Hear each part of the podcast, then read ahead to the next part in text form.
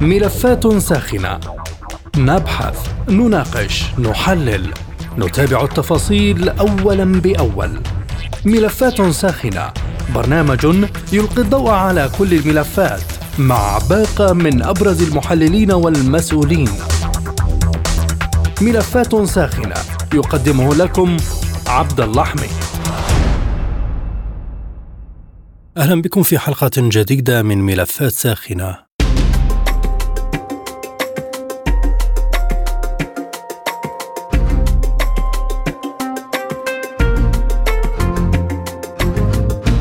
تصاعد التوتر في الضفة الغربية ينبئ بتفجر أكبر بين المواطنين الفلسطينيين والقوات الإسرائيلية إلى جانب المستوطنين. عمليات ترصد إسرائيليين ردا على هجمات الجيش الإسرائيلي والمستوطنين ضد المواطنين وممتلكاتهم آخرها في حوارة جنوبية نابلس التي عاشت ليلة ساخنة رغم ما رشح عن اجتماع العقبة الأمني من التزام الأطراف بالتهدئة. رئيس الوزراء الإسرائيلي بنيامين نتنياهو قال إن حكومته ستعمل على تقنين وضع المستوطنات التي لم يتم تقنينها لفترة طويلة وستبني آلاف المنازل كرد على الهجمات الفلسطينية. بعثة دولة الإمارات في الأمم المتحدة طلبت بعقد اجتماع مغلق لمجلس الأمن بشكل عاجل في ظل التطورات المقلقة بالضفة واستمرارا للتظاهرات ضد حكومة نتنياهو خرج الآلاف من الإسرائيليين في تل أبيب منددين بعنف المستوطنين بحق الفلسطينيين في بلدة حوارة ورفضا لأجندة الحكومة الإسرائيلية الحالية المؤيدة للمستوطنين.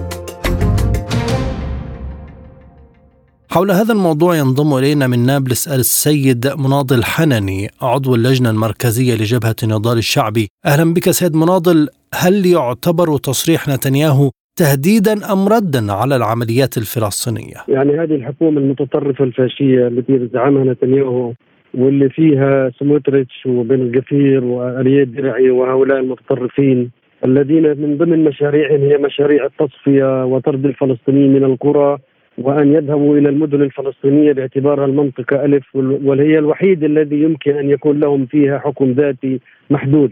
ويريدون السيطرة على مناطق C بشكل اساسي.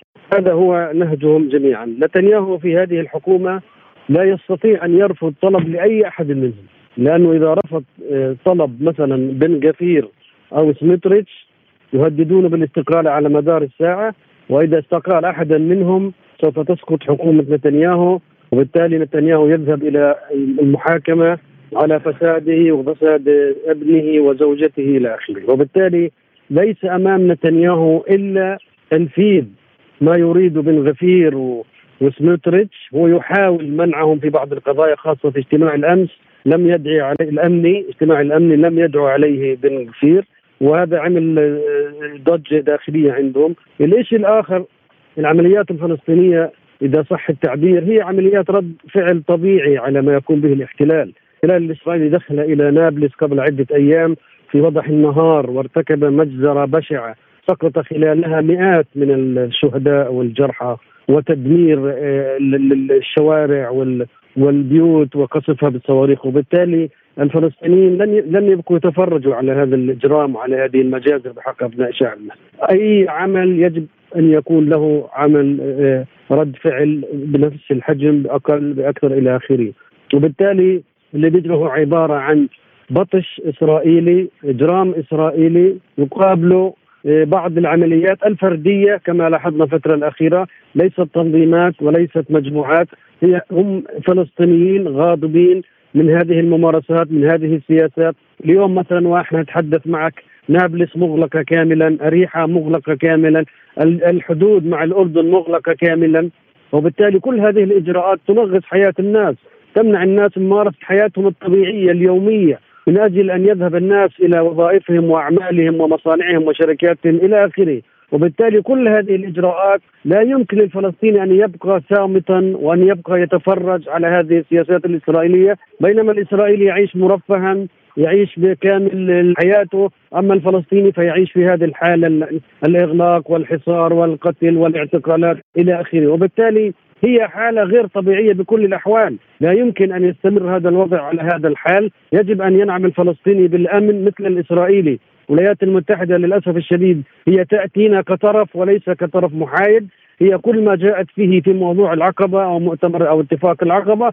تريد الأمن لإسرائيل وتريد أن يهدأ الوضع في فلسطين حتى لا ينشغل بالها هون وهون أوكرانيا إيران وفلسطين. بدها الوضع يضل هون هادي حتى هم يستمروا في سياساتهم في المواقع والمناطق الأخرى. البنود اللي طرحها الفلسطينيين في العقبة قالوا لهم للفلسطينيين الأمريكان بشكل واضح. اتركونا من من طلباتكم الآن. خلينا نهدي الوضع لأنه إحنا ما بنعرف وين الأمور رايحة. هذه سياسات وهذا. هذا الانحياز المطبق من الولايات المتحدة وحتى من الاتحاد الأوروبي وحتى من المؤسسات الدولية كله لصالح الاحتلال الإسرائيلي للأسف الشديد وبالتالي الفلسطيني ليس أمامه خيار آخر لم يتركوا للفلسطيني أي خيار آخر السلطة الآن تعاني تعاني من مواقفها لأنه الشعب الفلسطيني لم يعد يقبل سياسة المهادنة وسياسة إنه ممكن نشوف بكرة شو بصير يا جماعة اصبروا أنا بحكي لك باللغة العامية معلش لكن إحنا الوضع غير مقبول وضع غير مسموح أن يستمر بهذه الطريقة. لا يمكن لفلسطين أن يقبلوا أن يبقوا مغلق عليهم محاصرين إلى إلى ما نهاية. وعلى وقع ذلك كيف يمكن تهدئة الوضع في الضفة حتى لا تنفجر الأحداث أكثر؟ الوضع الفلسطيني يهدأ فقط إذا جاء الإسرائيليين وقالوا تعالوا نتفاهم على حقوقكم.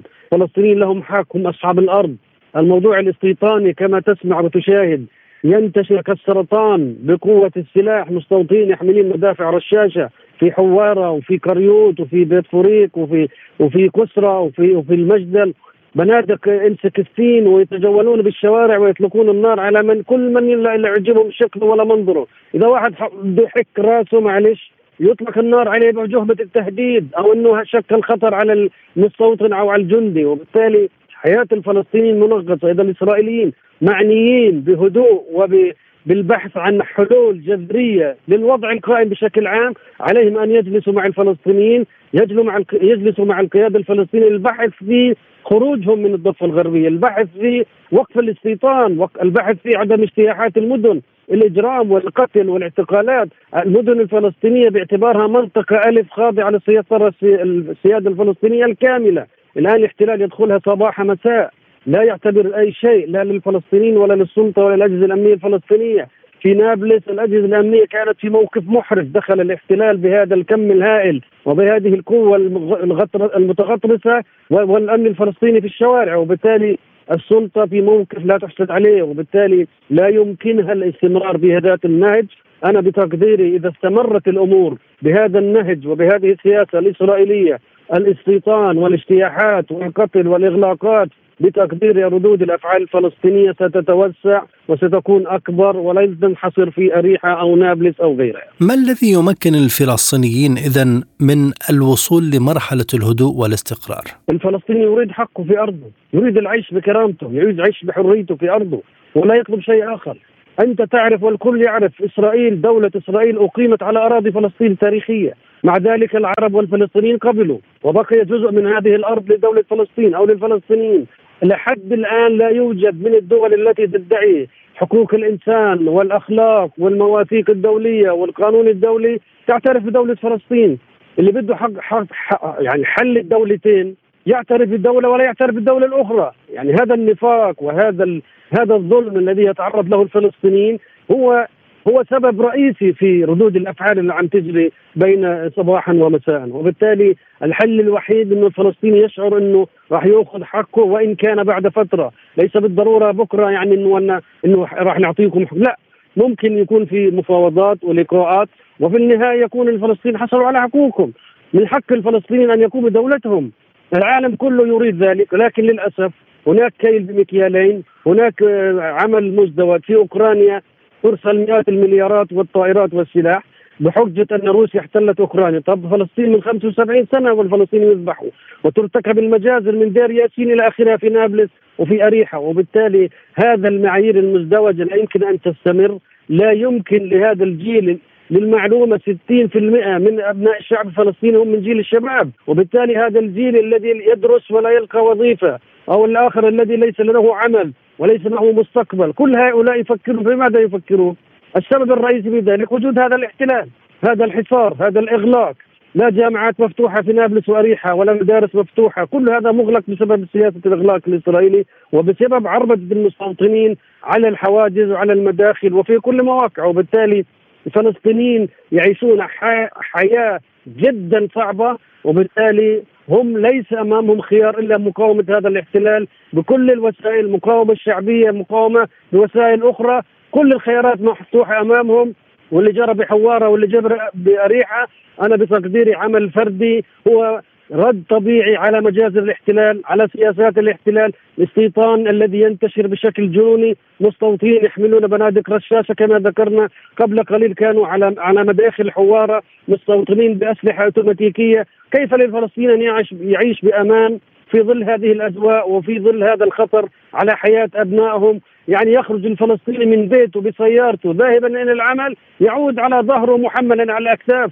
ليس له إلا شيء إلا إنه فلسطيني. سيد مناضل هل بيان الاجتماع العقبة أصبح لاغيا بعد حالة التصعيد في نابلس وعموم الضفة؟ الموضوع ليس له علاقة بالتصعيد، الإسرائيليين ووزراء متعددين أكثر من وزيرين أو ثلاث قالوا ما ما حدث في العقبة يبقى في العقبة مسبقا حتى نتنياهو قال الاستيطان لن يتوقف وبالتالي مع من الذي يفشل أي مبادرات أو أي خطط أو أي مبادرات كما قلنا من أجل التهدئة، التهدئة لا تعني فقط إنه أنا انه الفلسطينيين يسكتوا، التهدئة بحاجة إلى خطوات أخرى، لها علاقة بوقف الاجتياحات، لها علاقة بوقف الاستيطان، ولا يجوز أن تطلب مني أن أهدأ أو أنت تسرق أرضي، تمنعني من الخروج من بيتي، تمنعني من السفر، تمنعني من أذهب إلى العلاج، تمنعني من التعليم، كل هذه الإجراءات لا يمكن أن تحدث إذا لم تتوقف، إذا لم يشعر الفلسطيني بالأمن لا يمكن أن يشعر الإسرائيلي بالأمن. هذا هو يجب أن يفهمه الجميع في كل المنطقة. شكرا جزيلا لك عضو اللجنة المركزية لجبهة النضال الشعبي السيد مناضل الحنني كنت معنا من نابلس. من رام الله ينضم إلينا مدير مركز المسار للدراسات السيد نهاد أبو غوش أهلا بك سيد نهاد عمليات الاستيطان أو ما صرح به نتنياهو عن تقنين الاستيطان في أي إطار يأتي؟ الحقيقة لأنه يعني موضوع الاستيطان هو جوهر برنامج هذه الحكومة والاتفاقيات الائتلافية التي أبرمها نتنياهو مع شركائه. وبالتالي هم أقروا قبل أسابيع فقط بناء 10000 وحدة استيطانية جديدة تستوعب حوالي 50000 مستوطن.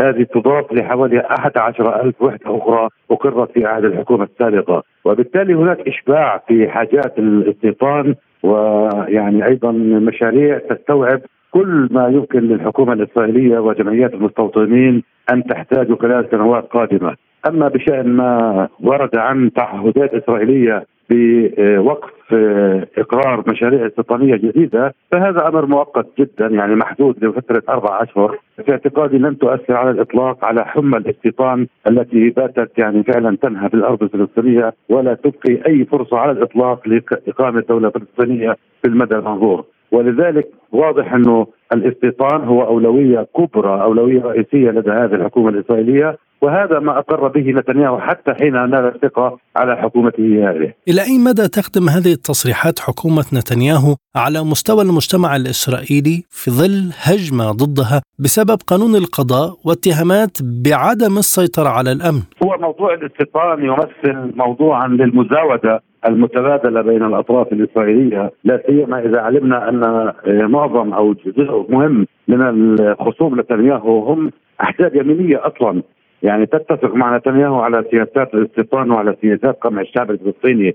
فكأنه يريد أن يقول أنا أكثر الأطراف حرصا على الاستيطان وأنتم تشغلون المجتمع الإسرائيلي بقضايا ثانوية مثل القضاء والفساد ومسائل مثل هذه هو يدعي أنها مفتعلة. بالتالي هو يريد أن يقول أن إسرائيل تخوض معركة مصيرية ووجودية على جبهتي الأمن وجبهة الاستيطان وأنه الأكثر وفاء لقيم إسرائيل ولحاجات إسرائيل الاستراتيجية والوجودية والمستقبلية وبالتالي هو يستخدم موضوع الاستيطان كأداة لاحراج خصومه والقول أنهم يشغلون إسرائيل في مواضيع ثانوية وهامشية. هناك رفض في المجتمع الإسرائيلي لإحالة العنف مع المواطنين الفلسطينيين، كيف يمكن قراءتها؟ الحقيقة هناك خلافات يعني لكن بشكل عام معظم المجتمع الإسرائيلي يميل نحو الأحزاب اليمينية والقومية الصهيونية المتطرفة مع أنه هناك يعني قلة قليلة من القوى السياسية والاجتماعية الإسرائيلية التي ترى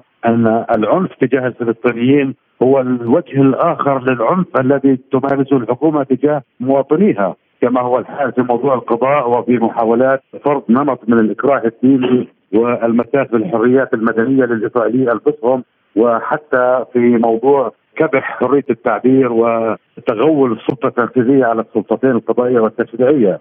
هناك من يرى علاقة ارتباط وثيقة ما بين القمع الموجه للفلسطينيين وزج إسرائيل في حروب لا داعي لها ولا ضرورة لها مع ما تفعله الحكومة الإسرائيلية في المجتمع الاسرائيلي، وعلى كل حال هناك من يرى أن هذه هي سمه من سمات الفاشيه في كل بلدان العالم، يعني كما جرى مثلا في عهد الحرب العالمية الثانية وما قبلها بعد ذلك في إسبانيا فرانكو والبرتغال سلازار ولدى الأنظمة اليمينية المتطرفة في تشيلي مثلا بينوشيه. نفس الشيء يجري في إسرائيل أن معاداة الأقليات القومية أو الآخر القومي والديني يرتبط ارتباطا وثيقا بمعاداة الديمقراطية والمساس الحقوق والحريات المدنية. إلى أي مدى أصبحت حكومة نتنياهو الآن في ورطة بعد تكرار العمليات وتصاعد العنف؟ يعني هي في ورطة فعلا هذا الأمر يعني تدل عليه مؤشرات إحصائية من حيث حجم العنف وحتى الضحايا الإسرائيليين وهذه تحصيل حاصل هذه النتيجة ربما يدركها بعض الإسرائيليين لكن ليس كل المجتمع الإسرائيلي يشعر بهذا الثمن الباهظ للعنف إنما مشكلة نتنياهو الحقيقية ان أنه لا ليس لديه أي رؤية سياسية للحل هو فقط يعتقد أن القوة فقط هي التي يمكن أن تحل المشكلة مع الفلسطينيين. ماذا عن بيان قمة العقبة الأمني خاصة وأن أقطاب الحكومة رفضته بشكل قاطع؟ يعني للأسف بيان العقبة البيان العلني الذي الذي صدر هو بيان منمق يتحدث عن مبادئ عامة جدا إنما الواقع هو شيء آخر تماما وهذا ما أكده المسؤولون الإسرائيليون جميعا وخاصة آه، رئيس الوفد الإسرائيلي التاحي هنقبي الذي قال لا توجد علينا التزامات بموجب اجتماع العقبة. يبدو أن اجتماع العقبة هو امتداد للتفاهمات التي أبرمت بين الفلسطينيين والإسرائيليين بالرعاية الأمريكية والتي تشمل التزامات فلسطينية قصريه وملزمة مثل سحب مشروع القرار من الأمم المتحدة والامتناع عن التوجه إلى المؤسسات الدولية، لكن في المقابل هناك يقابلها وعود إسرائيلية مبهمة وغير حازمة مثل خفض التصعيد مثلا، أي خفض للتصعيد؟ يعني هل يمكن أن نفهم أن القيام بسبع عمليات اغتيال هو خفض للتصعيد الذي كان مقررا بعشر عمليات اغتيال؟ فبالتالي أو أو تجميد مؤقت للاستيطان. هذه وعود مبهمة حتى أن بعض المسؤولين والوزراء الإسرائيليين أكدوا أنه ليس عليهم أي التزامات بتغيير سياسات الحكومة الإسرائيلية لا في الاستيطان ولا في موضوع الأمن وما يسمونه محاربة الإرهاب. طيب لماذا تزيد الولايات المتحدة الضغوط على السلطة بدون تقديم أي شيء ملموس للجانب الفلسطيني؟ يعني هذا دأب الولايات المتحدة يعني منذ 30 عاما يعني منذ قيامها باحتكار رعاية عملية السلام لوحدها وهي تضغط على الفلسطينيين فقط ولا تريد أن تضغط على الإسرائيليين لأن الإسرائيليين لديهم أدوات تأثير في قوى الضغط الأمريكية وتحديدا في اللوبيات في الكونغرس حتى في قيادة الحزب الديمقراطي والحزب الجمهوري. وبالتالي هم يحسبون حساب الإسرائيليين من جهة ويحسبون أيضا أهمية الدور الإسرائيلي في الإقليم الذي يتكامل مع الدور الأمريكي. واحيانا تطلع إسرائيل بأدوار تريدها الولايات المتحدة ولا تجرؤ على القيام بها مثل دعم الأنظمة الفاسدة. والأنظمة المستبدة والأنظمة العنصرية ولذلك هناك حالة من التكامل العضوي بين السياسات الأمريكية والإسرائيلية في المنطقة التي تمنع الولايات المتحدة من الضغط على إسرائيل وأقصى ما تفعله هو فقط توجيه ملاحظات كلامية لا ترتبط بأي فعل على أرض الواقع. سيد نهاد يعني الإمارات دعت مجلس الأمن للاجتماع في ظل ما يجري بالأراضي الفلسطينية، ماذا يمكن تقديمه دوليا الآن؟ أعتقد أن أقصى ما يمكن القيام به الآن هو صدور بيانات يعني تدعو إلى ضبط النفس ووقف العنف لكن يعني لا يمكن في ظل الانحياز الأمريكي المطلق لإسرائيل أن يجري بحث الموضوع الفلسطيني آه، بحثا جديا ولا تفعيل قرارات مجلس الأمن وحتى لو صدرت قرارات فسوف تكون يعني عامة وتساوي بين المجرم والضحية. إنما أعتقد أن الفلسطينيين يعني عليهم أن يعيدوا النظر في كل سياساتهم وحساباتهم بما في ذلك يعني الرهان على الوعود الأمريكية وعلى التدخلات الأمريكية، الفلسطينيين مشكلتهم الرئيسية أنهم منقسمون وفي حالة الانقسام لا يمكنهم فعلا التأثير في المجتمع الدولي ولا حتى في محاولتهم لتغيير ميزان القوى على الأرض. أعتقد أن المهام الرئيسية التي على الفلسطينيين قيام بها هي إعادة ترتيب أوراقهم الداخلية وتوحيد صفوفهم واعتماد برنامج وطني موحد في مواجهة الهجوم الإسرائيلي الشامل. شكرا جزيلا لك سيد نهاد أبو غش مدير مركز المسار للدراسات كنت معنا من رام الله. من الناصرة ينضم إلينا خبير الشؤون الإسرائيلية السيد نظير مجلي أهلا بك سيدي الكريم حكومة نتنياهو تعمل على تقنين وضع المستوطنات التي لم يتم تقنينها كرد على الهجمات الفلسطينية ما حدود هذا الواقع؟ أعتقد هذه عملية آه، خداع وادعاء بالأساس هي صحيح توجد مشاريع استيطان ومن دون شك نجد المزيد من هذا الاستيطان وذلك ذلك ليس ردا على العمليات الفلسطينية. هذه هي سياسة الحكومة اليمينية المتطرفة آه، تتسم بها منذ نشأتها ولديها مخطط متكامل لزيادة الاستيطان وهي تعرف أن الاستيطان يقود إلى آه، رد فعل صلبي من العالم ولذلك تحاول أن تبرر هذه الهجمة الاستيطانيه بحجة الاعتداءات الفلسطينية. علما بأن الساحه الفلسطينية تشهد هجوما شرسا واجراميا ووحشيا من المستوطنين على مختلف الجبهات. حوارة هي نموذج لذلك ولكن ليس فقط حوارة. نحن نشهد هجمات استيطانيه في مسافر الخليل منذ عدة سنوات. ونشهد هجمات استيطانية في عدة أماكن أخرى مثل منطقة شمال الضفة الغربية عند جليل. والحكومة تحاول أن تجد حجج فقط لذلك والشارع الفلسطيني والإنسان الفلسطيني الذي يقوم بعمليات اليوم قد تكون عمليات قاسية وتمس المدنيين وهذا سيء وهذا غير مفيد ربما للنضال الفلسطيني ولكنه يبقى رد فعل على جرائم أكبر تقوم بها القوات الجيش الإسرائيلي مباشرة أو المستوطنون أو المستوطنون بحماية الجيش الإسرائيلي. هل الاوضاع في الضفة يمكن أن تهدأ بعد عمليتين متتاليتين أسفرت عن قتلى إسرائيليين؟ لا بالطبع لا يمكن أن تهدأ لأن العمليات الإسرائيلية مستمرة، نحن نشهد منذ مارس السنة الماضية عملية اعتقالات يومية تتم في المناطق الفلسطينية المحتلة. لا يوجد يوم يهدؤون فيه بعمليات الاعتقال. لا جمعة ولا سبت ولا أحد. يقومون بهذه الاعتقالات وكل عملية اعتقال بحد ذاتها هي هجوم من عدة مئات من الجنود الذين يطوقون البلدة ويطوقون الحي ويطوقون البيت لكي يعتقلوا شخصا واحدا. في كثير من الأحيان تحدث اشتباكات في مثل هذه العملية لأن الناس آه، يعني لم يعودوا يطيقون هذه العمليات. هذه تتم فيها عمليه رعب للأطفال والناس النيام يعني يستخدمون أساليب فقط تخلق كراهية. ولذلك طالما مصنع الكراهية قائم موجود في كل اعتقالات ليليه وكل حاجز عسكري وكل إجراءات إسرائيلية استيطانيه، هذا حولوا المناطق الفلسطينية إلى مصنع للكراهيه، هذه الكراهية لا حدود لها عند الفلسطينيين الاسرائيليين، وهذه هي الغذاء الأساسي للعمليات التي يقوم بها أفراد من دون تنظيم من دون ترتيب مع أحد. يقوم بها نتيجة لغضب شخصي أو يأس شخصي أو إحباط شخصي. وهذه العمليات تكثر وتزيد وتضر في مصلحة مستقبل استراتيجي للعلاقات بين الشعبين، نحن عندما نتحدث عن اعتقالات يعني مليون فلسطيني يعتقل، فتخيل يعني لا يوجد بيت فلسطيني لا توجد فيه كراهية لإسرائيل، وهذه الكراهية تزيد وتغذي هذه العملية. اشتباكات الضفة جاءت في وقت آه، انعقاد اجتماع العقبة الأمني، ما مصير بنود الاتفاق؟ الأهمية الكبرى والأساسية في اجتماع العقبة ليس في النتائج المؤتمر بقدر ما هي بمجرد عقد.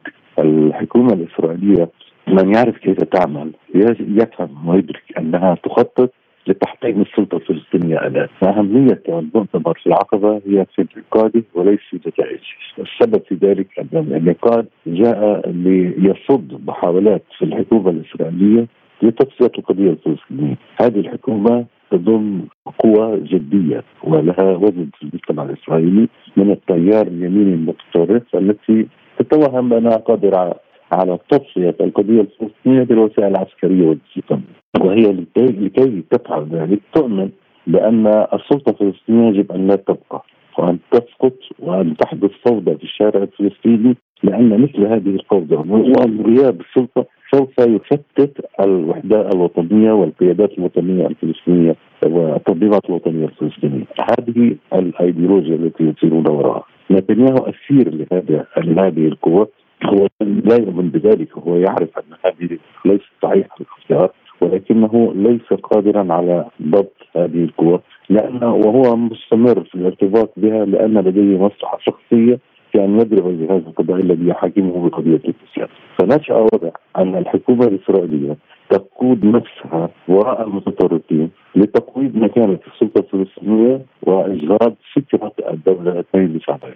المؤتمر في العقبة الذي بادر إليه المصريون والأردنيون سوية مع الفلسطينيين. جاء لكي يعيد تثبيت هذه المعادلة التي تقول أن الحل هو حل الدولتين الدولة الفلسطينيون هم سلطة كيان ذاتي يسير باتجاه دولة هذه أنا أعتقد الفكرة الأساسية وأهمية هذا المؤتمر الآن بالنسبة للنتائج واضح أن إسرائيل كانت ستخلق هذه النتائج لأنها آه، من يلتزم بها في العقبة وجد من يقول في في القدس أن قرارات العقبة تبقى بالعقبة قرارات الأردن تبقى بالأردن.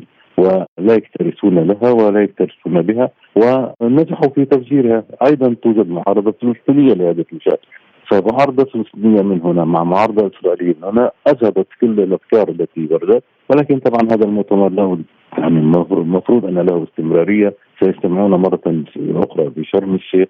وسيتم هناك مراجعة من الذي خرق؟ لماذا خرق؟ هل كيف يعالج موضوع هذا الخارق يتحدثون عن إمكانية لجنة تنسيق أمني بمشاركة الولايات المتحدة أن يكون لها دور؟ أن تقرب أكثر؟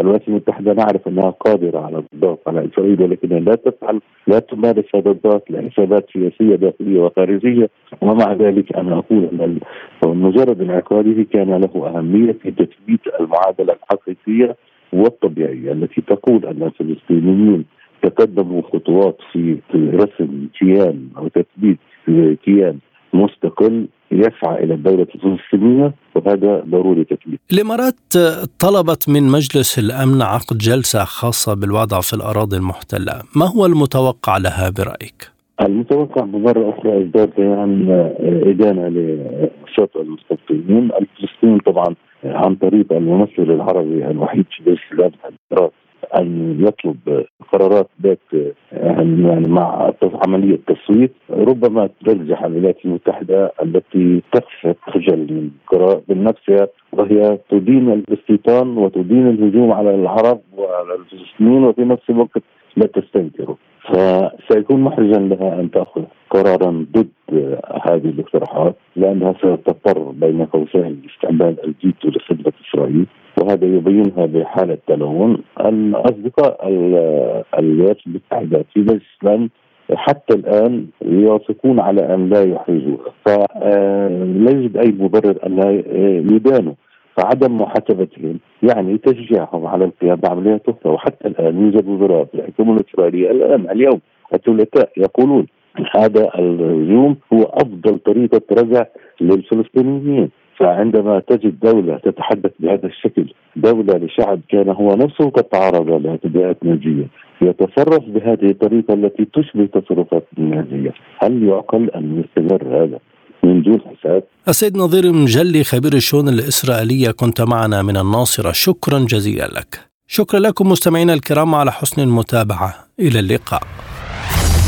مستمعينا بهذا نصل وإياكم إلى نهاية هذه الحلقة من برنامج ملفات ساخنة. طابت أوقاتكم وإلى اللقاء.